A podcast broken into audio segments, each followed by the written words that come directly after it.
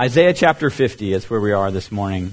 And uh, if you don't have a Bible, there should be one in front of you or somewhere along the row there that you can grab and use this morning.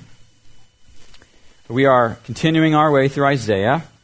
Um, as George uh, made a case for last week, these, this section um, is called the servant songs. And these servant songs, they're titled that because they point to Christ as the servant of God.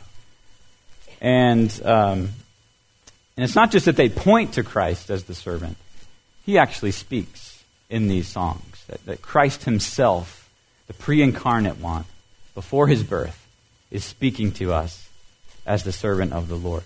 It's part of the reason why I'm not a huge fan of the red letter Bible. Um, I, I, have one. It, I have one right here. Um, but I think a little bit of a misconception happens when we think that Jesus only speaks in the New Testament. He's as well speaking in the Old. He's speaking in Isaiah. And not only is he the Word of God, he speaks particularly as the servant in, in these chapters that follow. Um, so, uh, this is the servant song, the third servant song in this section. Uh, we had one in Isaiah 42 and 49, and now in 50 is the third one. So it's a little bit shorter than other chapters in Isaiah, so I will have you stand as we read this together. Hear God's word. Thus says the Lord Where is your mother's certificate of divorce with which I sent her away? Or which of my creditors is it to whom I have sold you? Behold, for your iniquities you were sold, and for your transgressions your mother was sent away. Why, when I came, was there no man? Why, when I called, was there no one to answer? Is my hand shortened that it cannot redeem? Or have I no power to deliver? Behold, my, by my rebuke, I dry up the sea. I make the rivers a desert. Their fish stink for lack of water and die of thirst. I clothe the heavens with blackness and make sackcloth their covering. The Lord God has given me the tongue of those who are taught, that I may know how to sustain with a word him who is weary. Morning by morning he awakens, he awakens my ear to hear as those who are taught. The Lord God has opened my ear, and I was not rebellious. I turned not backward.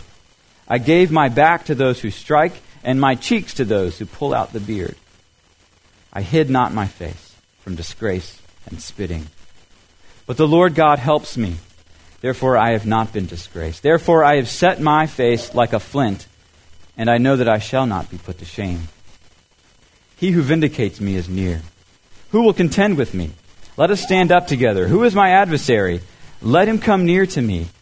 Behold, the Lord God helps me. Who will declare me guilty? Behold, all of them will wear out like a garment. The moth will eat them up. Who among you fears the Lord and obeys the voice of his servant? Let him who walks in darkness and has no light trust in the name of the Lord and rely on his God. Behold, all you who kindle a fire, who equip yourselves, with burning torches. Walk by the light of your fire and by the torches that you have kindled. This you have from my hand. You shall lie down in torment. Thus ends uh, the reading of God's word. You may be seated. Let's pray together. Father, would you bless our time in your word this morning? May the words of my mouth and meditations of all of our hearts together be acceptable in your sight, O Lord, our rock and redeemer. In Jesus' name we pray. Amen. Well, I had an interesting week, an unusual week.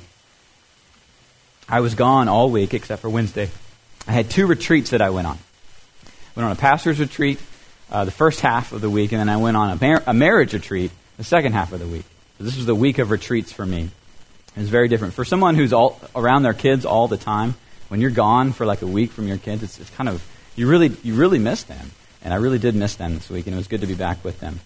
Um, but I, I, love that uh, uh, George and the staff, we put on these retreats. These are really important for pastors to get away, have fellowship. And, um, and then the marriage retreat was a blessing too. If we ever do one again, you guys should definitely make it a point to go on this on the marriage retreat. Um, but also, it was uh, interesting and a blessing to me and George. Uh, we had uh, Dan Flynn speak at the uh, pastors retreat. Now, Dan is was the director of Campus Crusade for Christ at James Madison University, where both George and I attended, and where we both did Cru with Dan as the director. about 15 year gap. And it's also where George and I really, uh, the Lord brought us back to faith in those days under Dan's influence. So really, we can kind of just give Dan the credit that George and I are even really in pastoral ministry to an extent. Um, it was it's certainly God's working, but through Dan. Dan actually worshipped with us last Sunday, um, so it was a blessing to have him, and um, he he gave some great talks. Um, the one that stood out to me most, though, was when he um, unpacked the rich young ruler passage. That's why I had George read it, and I, I thought it was applicable to our passage this morning in Isaiah. If you remember the rich young ruler, this is one of the most fascinating stories, I think, conversations we see in the entire Gospels, in Jesus' ministry. Right? You have this young man who is wealthy. He's got everything. He's holy. He's, he's righteous. He, he's, he, he's been keeping the law his whole life. He goes to Jesus and says, Good teacher, what must I do to inherit eternal life? And I like the way Dan Flynn, he, he broke that up and, and really had us focus on each of those phrases. Good teacher. What does that mean? Good teacher. What must I do to inherit eternal life? And we thought about it in those, we broke it up in those three ways. And if you remember how Jesus responded, he said, Good teacher. Why do you call me good? Isn't God? God is the only one who is good. And we talked about that, and Dan talked about how, you know, at first it sounds like Jesus is not really affirming his, uh, his divinity, but really what he's doing is he's, he's trying to redefine goodness for the, for the young man. He's trying to get him to think, what is true goodness? Because underneath that statement, I think the, the rich young man is saying, I'm good, and I can strive to be like this good teacher. Right? So he's, he's kind of lowering the bar of what goodness is, but God, but Jesus is saying, no, God is the only one who is good. And then he says, what must I do? What must I do? Isn't that revealing about how he considered how to be saved? What must I do? It was all about his actions. It was all about his performance. And you know, that's the default of our hearts. All of our hearts. We come out of the womb wanting to perform to be accepted, wanting to do certain things to achieve salvation. That's in all of our hearts. And even, even as believers, we have to push back against that. So he says, Good teacher, what must I do to inherit eternal life? Actually, after we talked about it, George made the point that perhaps he was saying with inherit, he was also saying maybe, how do I acquire eternal life? And I was looking up the word, and that actually, that's one of the meanings of the word. It's, it's how to acquire something. And remember, he's rich. So he's trying to purchase things, and he can purchase just about anything he wants. So maybe he could purchase and acquire eternal life. And so how does Jesus respond? Well, remember, he, he lists off uh, six commandments. And these are the latter six commandments of the, of the Ten Commandments. Right? Do not steal, do not commit adultery, do not bear false witness. He lists all of these commands. And then um, he turns to the man, and the man says, um, Well, I've done all these my whole life. And Jesus, don't you, don't you love what he, he does here? The text says that he loved him. He looked at the, the young man and he loved him. Because I think he knew he was about to challenge him. He was about to get to the heart of what the issue was that he was going to reveal really what this man worshiped, and it was money. He said, he said to the man, Okay, then, you've done all that. Now I want you to sell everything you have. Don't keep the proceeds, give it away. Give it to the poor. And what do we read that the man did? His face fell. He got discouraged because he, he had so much. And all of that is what he worshiped. And so Jesus was using this whole conversation to get to the man's heart to say you think it's what you can do to save yourself. You, it's think, you think it's what you can acquire to save yourself. But it's really what you worship. And you think you can do it, but you actually need to be rescued. So I kind of wanted to paraphrase or contrast what the rich young ruler was saying with what I think Jesus was sort of getting at. Where the ruler was saying, Good teacher, what must I do to inherit eternal life? Jesus was really saying, Poor sinner, Look what I've done to rescue you forever. Poor sinner, look what I've done to rescue you forever. It was about rescue. And that's one point that Dan Flynn made that he loves to, you know, if, if you could use one word for what the gospel is, it's rescue. It's rescue. that we need to be rescued, we need to be saved. The gospel is all about being rescued because we can't save ourselves. So I've only got two main points for you this morning. The first is that we, need, we are rescued by the obedience of Christ. And secondly, we are rescued by the light of the world. So obedience of Christ is what we're rescued by, and then the light of the world. So we're going to look at both of those in turn. Obedience first, because it comes first in our passage, and then the light of the world. But before I get there, I want to set up what we see in verses 1 and uh, 2. Verses 1 and 2. Look back at verse 1. Thus says the Lord, Where is your mother's certificate of divorce with which I sent her away? Or, or which of my creditors is it to whom I've sold you? Behold, for your iniquities you were sold, and for your transgressions your mother was sent away. You see, the point that God is making to Israel is that they have failed. They have truly failed, and they are, they are, they are covenant breakers, and they are going into exile. This is the consequence for their sin. But they're not ultimately going to be rejected by God. They're not going to be forsaken by God because of His covenant, because of His grace. But we do see that salvation requires faith. Salvation requires faith. They are in captivity not because God lacks power to save, but because they lack faith in Him. Right? He is not short on power, but they have been short on faith. And he says that God didn't leave Israel. Israel left him. You see what he's saying there with your mother's certificate of divorce? He's, he's basically saying there are no receipts for this divorce. It, it's not official. I haven't totally abandoned you. Right? This isn't a, a complete divorce. We are separated, though. They're in a separation, but not a divorce. Right? So there is no certificate of divorce, and there is no creditor to which he sold them to. But there is a separation. There is a consequence. But he's going to bring them back. What he's saying is, I'm not fully rejecting you. I'm not fully pushing you away. But there is a separation.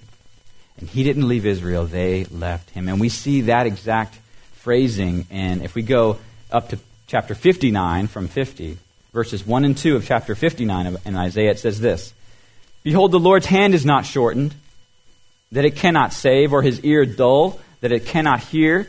But your iniquities have made a separation between you and your God, and your sins have hidden his face from you, so that he does not hear. That's in Isaiah 59. So it's not that God cannot hear, that he, that he cannot say, that his ear is dull. It's that sin separates us from God. There's a separation. And so when, you, when we think about our own lives and other people we love who aren't believers, God will never work powerfully in our lives to save us without faith and trust being evident in our lives. God just, He will not work unless faith and trust is there. We see interesting examples in the Gospels where Jesus could not do a miracle in certain places because they lacked faith. But there is an interesting dynamic that, that God requires there to be trust and faith for Him to save. But we would be uh, without hope if He didn't work in our hearts, wouldn't we? He's all powerful, He can do all things. And thankfully, He grants faith in His children to trust and believe in Him. Look at verses uh, 2 and 3 again. He says, Why when I came there was no man? Why when I called there was no one to answer? Is my hand shortened that it cannot redeem? Or, or have I no power to deliver? Behold, now, now he's about to show how powerful he is. By my rebuke I dry up the sea. I make the rivers a desert. Their fish stink for lack of water and die of thirst. I clothe the heavens with blackness. He's saying, I can do all of these amazing things, and I can do whatever I want in any person. He's all powerful. He can do anything. And so what he's trying to get them to know is that their obedience is not enough to save them. In fact, the gospel says to you and I that our obedience is a hindrance. The, the rich young ruler's obedience was actually a hindrance. It was getting in the way of him seeing that he needed to be saved. We cannot bring anything to the gospel to be saved. It's only someone else's obedience in our place. So we must repudiate our attempts at obedience if we want to be saved. Now, God is telling them that He hasn't rejected them, but that His mercy is more than the weight of their sins. But you might be asking a question here. How will a holy and just God dwell with a sinful, covenant breaking people? How is that going to be possible?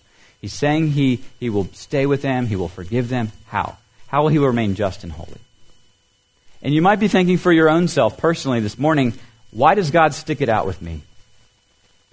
Why does he stick it out with me? Why is he still with me? In the marriage retreat, uh, I like Dan uh, Curley, who was teaching us, said, You know, Jesus is in, a, is in a bad marriage. Jesus is in a bad marriage to the church, right? Because we're bad spouses. Why does Jesus stick it out with us? Why is he still with us? And that's what we see as the answer in the, in the following verses that we are rescued by the obedience of Jesus. We're rescued by the obedience of Jesus. And here we see the voice of Jesus. We see the voice of the servant in verse 4.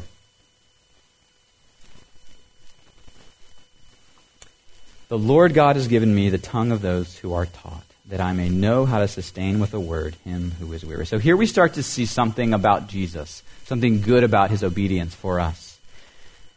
But, but before we jump in, you've got to know that Jesus was obedient for us. He was obedient in our place. Like the rich young man, we ask, What must I do? What must I do? And Jesus responds, Look what I've done. What must I do? Jesus says, Look what I've done. And we're going to look at obedience in two ways active obedience that Jesus lived perfectly for us. That's what I mean by active obedience, and also passive obedience, that he suffered in our place for us. That's, those are the two main ways that we talk about Jesus' obedience active and passive. We're going to see active first, verses 4 and 5. Look at the word he says The Lord God has given me the tongue of those who are taught. This is the idea that Jesus was, he lived perfectly for us, but he was trained as well. He was he was trained. And, and what I mean by that is so we read in Luke 2, verse 40, that the child, Jesus, grew and became strong, filled with wisdom. And the favor of God was upon him. That's Luke 2:40. The child grew and became strong, filled with wisdom. And we read also in Luke 2:52, and Jesus increased in wisdom and stature and in favor with God and man. How is God in need of training? Does that kind of blow your mind that God needed to be trained? That he had to grow, that he had to learn? And why is that? Well, because Jesus was fully human. So, just in the same way I see my kids learning how to read and write letters and put that all together, Jesus had to do the same thing. He had to learn how to read, just like any regular kid, that he was trained. He increased in wisdom and stature and in favor and then we read so in verse 4 that he had the tongue of those who were taught, that he could speak well, that he had a well trained tongue. And not just that he, he was eloquent or something like that, but that his training was chiefly to help those who are weary. Look at verse 4 again. That I may know how to sustain with a word him who is weary. That the use, the use of Jesus' tongue was really to build up, to encourage, to lift burdens those who were weary. And back in uh, Isaiah 42, we read, a, a bruised reed he will not break, and a smoldering wick he will not quench until he brings justice to victory. We read that in Matthew 12 as well. Think of Matthew 11. Come to me, all who are weary and heavy laden, and I will give you rest. For my yoke is easy, my burden is light. This is what Jesus came to do, to lift burdens. And think also just how, how wonderful it is to get an encouraging word from someone. Isn't that a blessing? Think about Proverbs 15 23. To make an apt answer is a joy to a man, and a word in season, how good it is. Proverbs 16 24. Gracious words are like a honeycomb, sweetness to the soul, and health to the body. Have you ever received a word of encouragement from someone that was really like balm to your soul, balm to your weary soul. You needed that word of encouragement. Was it a text? Was it a letter? Was it a conversation? I can think back actually to a couple of years ago, actually the first two years in ministry, and, and George and I went off to a pastor's retreat out in Richmond. A, it was a regional one in Virginia. And um, I think just being a new pastor and just kind of being, uh, seeing my lack of competence and skill set, but knowing I needed to grow a lot, I was kind of feeling discouraged about just my own skills and abilities.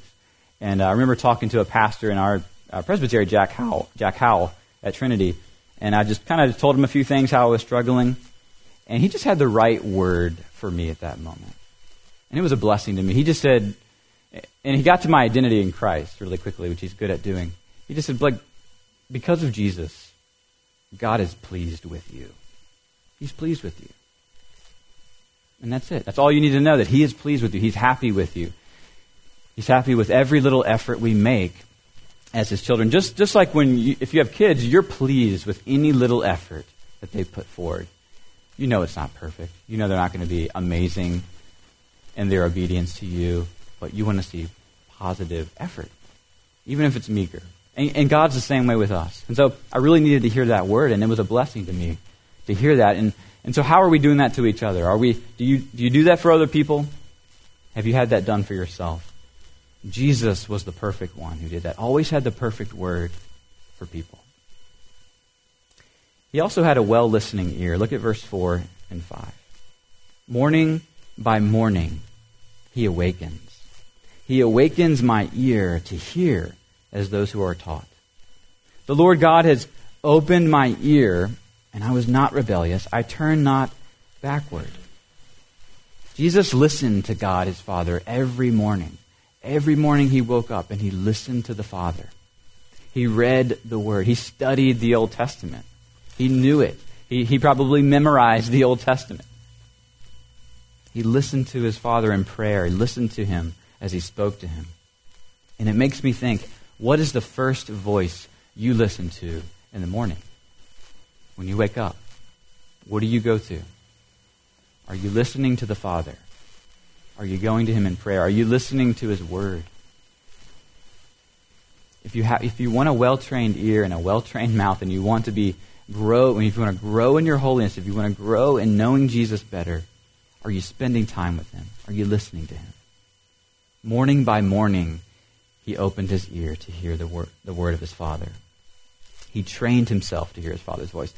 And it takes work. I'm not saying this is going to be easy. It takes work to do that. It takes discipline.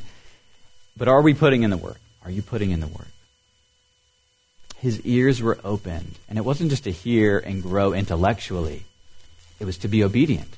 Look at verse 5 again. The Lord opened my ear. I was not rebellious to that word. I turned not backward. God's word ought to lead us to obedience and action. Be doers of the word, James says in chapter 1, James 1:22. Be doers of the word and not hearers only. Jesus spoke well, he listened well, he did it perfectly. And when I say actively, he was actively obedient for us. He fulfilled God's law perfectly. Every day of his life. Every single day, he was perfect in what he did. And it was for you. But he also suffered for us. And that's this, the second way, his passive obedience. That's what we see beginning in verse 6. Verse 6.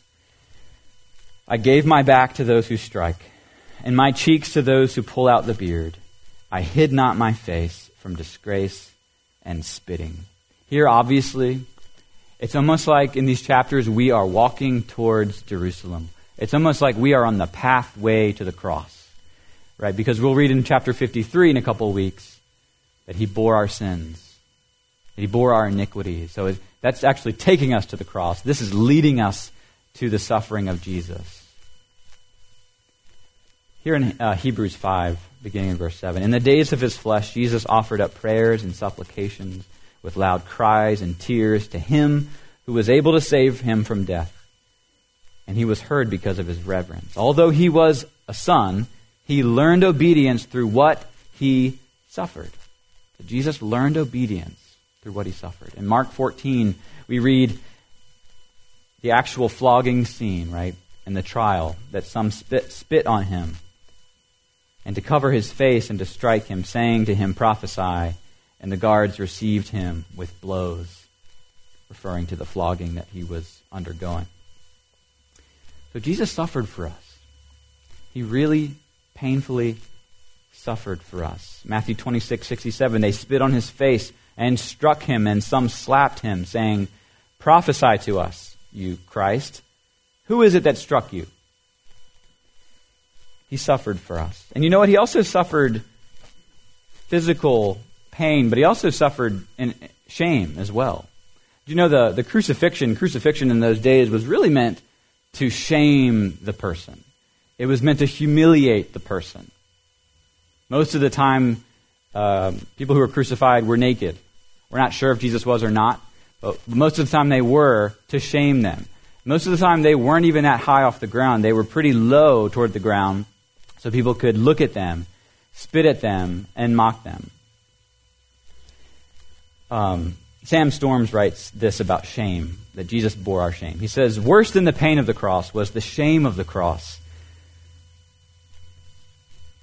In 1 Corinthians 1, why does Paul refer to the cross as foolishness and a stumbling block? It isn't because the concept of, or practice of crucifixion was intellectually incoherent, like 2 plus 2 is 5, or illogical. Rather, the message of salvation through faith in a crucified Savior was deemed foolishness and a stumbling block because the cross was itself the embodiment and emblem of the most hideous of human obscenities. The cross was a symbol of reproach, degradation, humiliation, and disgust. It was aesthetically repugnant. In a word, the cross was obscene. The cross was far more than an instrument of capital punishment. It was a public symbol of indecency and social indignity. Crucifixion was designed to do more than merely kill a man or woman, its purpose was to humiliate him as well. The cross was intended not only to break a man's body, but also to crush and defame his spirit. There were certainly more efficient means of execution stoning, decapitation. Crucifixion was used to humiliate as well as harm. And so we talked about the why is the cross offensive and why does Paul say it's offensive. Thus, the offense of the cross does not come from the fact that it is theologically incoherent or intellectually illogical or legally impermissible. The offense of the cross came from the fact that the cross itself, a visible symbol and, and physical embodiment of moral shame and repugnance, was the instrument of death for him who claimed to be the Messiah and Savior. This explains why Paul was himself so horribly mistreated and scorned when he preached the gospel. In sum, Jesus died not only for the guilt of our sins, but also for the shame of our sins. Right? That shame that we feel in our own sin. Jesus took that upon himself. When he was mocked, when he was beaten, when he was spit upon. He bore that for us. And notice in our passage not only the actions that happened to him, but notice the willingness of Jesus to be mocked and beaten. He says, I gave my back to those who strike and my cheeks to those who pull at the grid. I hid not my face from disgrace and spitting. Jesus willingly gave over himself to the beating he didn't deserve. He, he dedicated this task of suffering for his people in mind and body. In short, the obedience that Jesus undertook was voluntary. He chose to do this. Remember in John 10, I am the good shepherd. I know my sheep, my sheep know me, just as the Father knows me, I know the Father. I lay down my life for the sheep. No one takes it from me, but I lay it down of my own accord. And I have authority to lay it down and authority to take it up again. This command I've received from my Father. Uh, we read the Jesus Storybook Bible to our kids, and one of my favorite parts is when Jesus is on the cross, and it talks about what really what held Jesus on the cross. It says here, they nailed Jesus to the cross. Father, forgive them, Jesus gasped. They don't understand what they're doing. You say you've come to rescue us, people shouted, but you can't even rescue yourself. But they were wrong. Jesus could have rescued himself. A legion of angels would have flown to his side if he'd called. If you were really the Son of God, you could just climb down off that cross, they said. And of course, they were right. Jesus could have just climbed down. Actually, he could have just said a word and made it all stop. Like when he healed the little girl stilled the storm, fed the 5,000 people, but Jesus stayed. You see, they didn't understand. It wasn't the nails that kept Jesus there, it was love. Papa, Jesus cried, frantically searching the sky, Papa, where are you? Don't leave me. And for the first time and the last, when he spoke, nothing happened. Just a horrible, endless silence. God didn't answer. He turned away from his boy. Tears rolled down Jesus' face, the face of the one who would wipe away every tear from every eye. Not bad for a children's book. You see, love held him up there. The nails, of course, did, but the love that he had for his people held him up there. And you know, beyond the, the love and, and beyond the, the physical pain, the intense pain, the worst part was that last part I just read that, that the, the Father's face turned from Jesus, that the covenant curses fell upon him for us. He was rejected by God. But he did it for us. He did it so we might be accepted. He did it so that we might be brought in. Isn't that the amazing thing of the cross? And we see in verses 7 through 9 of our chapter here that Jesus knows he will be vindicated when he goes through this. He knows he will be judged rightly. But the Lord God helps me, he says.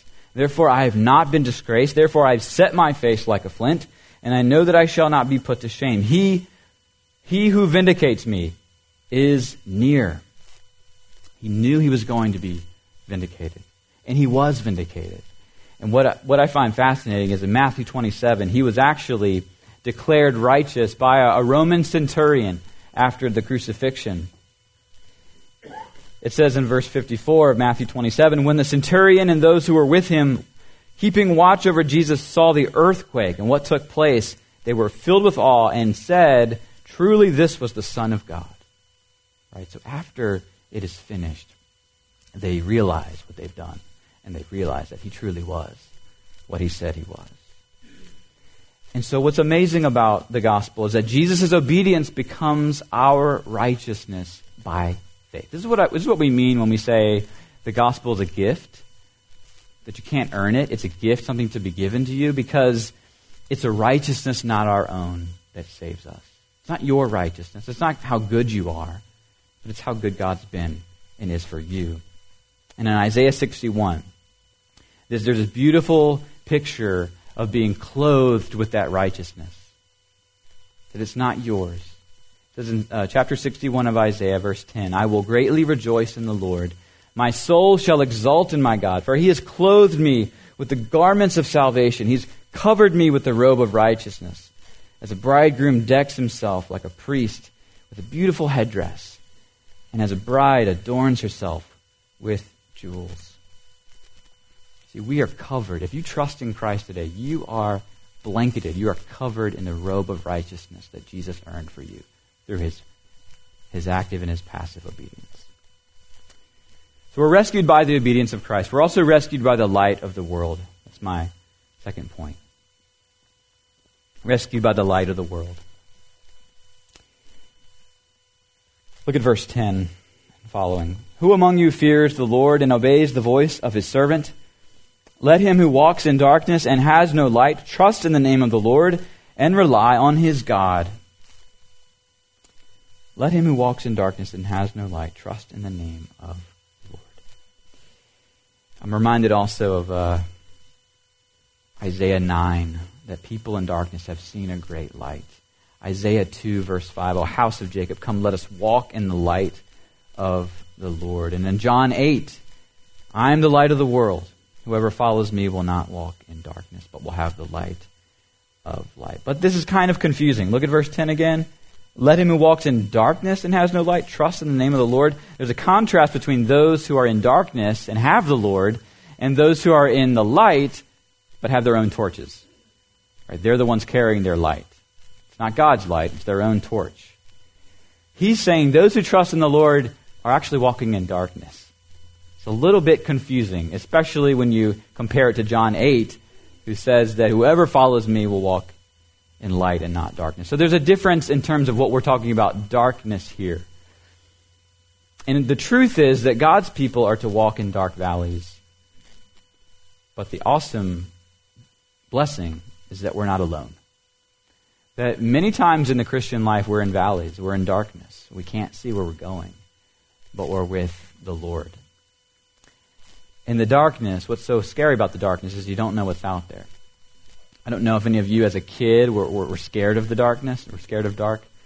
I, uh, we had this basement in our house that had, it was a large basement. It kind of went you know, from the stage all the way back to the door there, and it was just a, kind of a big hallway, and no lights, no no windows or anything. So when you turn off the lights, it is pitch black, like a cave. And my sister may have one time ran out and turned all the lights off, and I had to sort of, you know, feel my way out of there, and scarred me for life, maybe. Um, no, I'm just kidding. Um, maybe ever since then, though, I do remember sort of as I'm leaving the basement, hit, flicking the light, just kind of glancing behind you as I'm trying to walk. And then by the time I get to the end, I'm, I'm running to get out of there as I look back.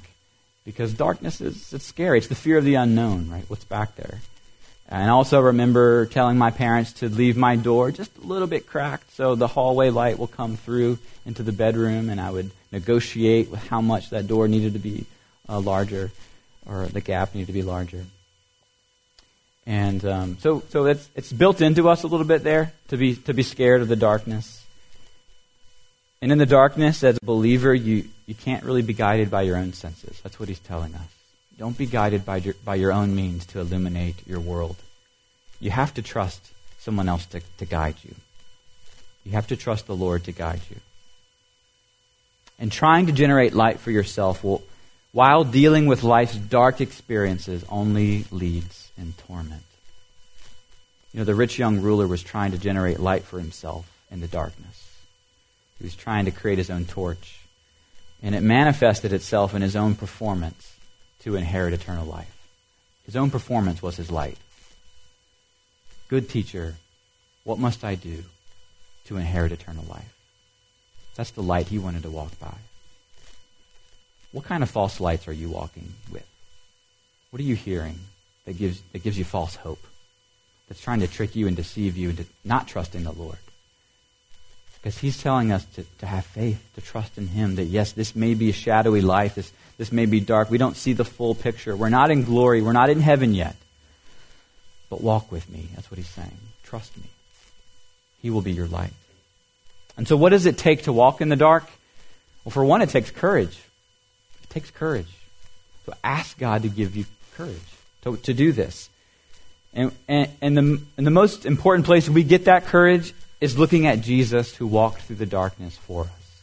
That he, he bore our sins in his body on the tree, that, that he lived a perfect life, and that he walks with, he walks with us even now.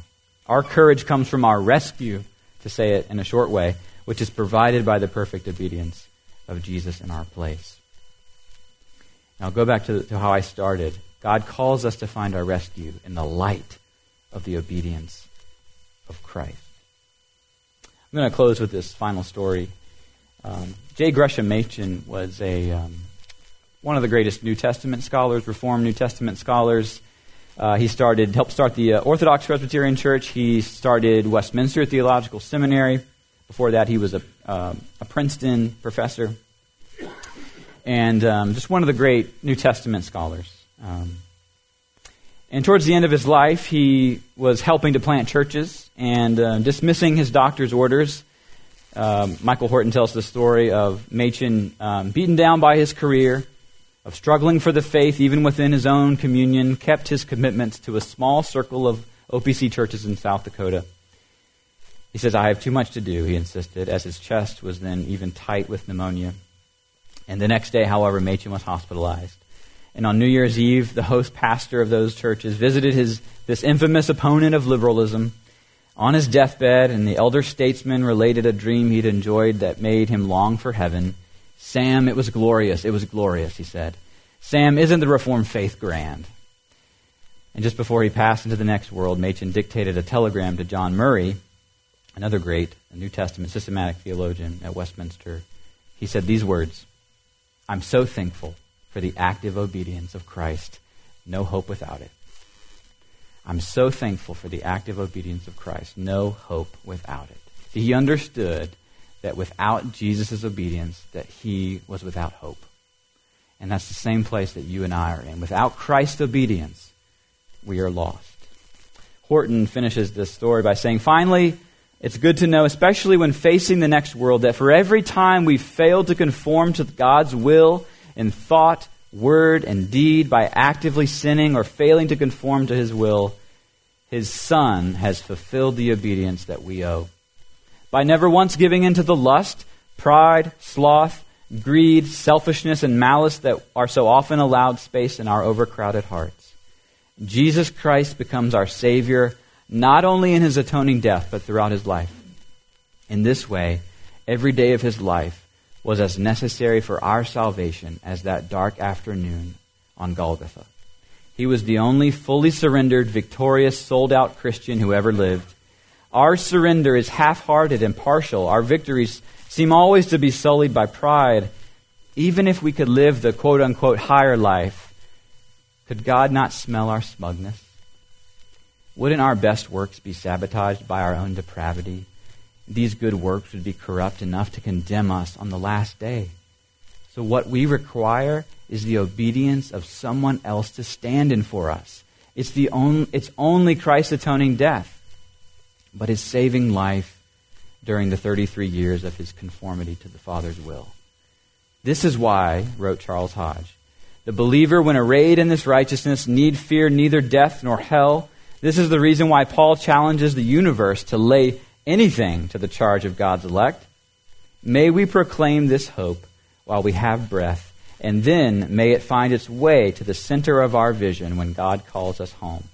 For it is the only reason we will hear those welcome words, Well done, good and faithful servant. Let's pray together. Father, what a blessing it is to know the finished, complete, perfect work of Jesus on our behalf. We are lost without it. We have no hope without it. But our salvation is complete. It gives us freedom. It gives us joy. It moves us to praise.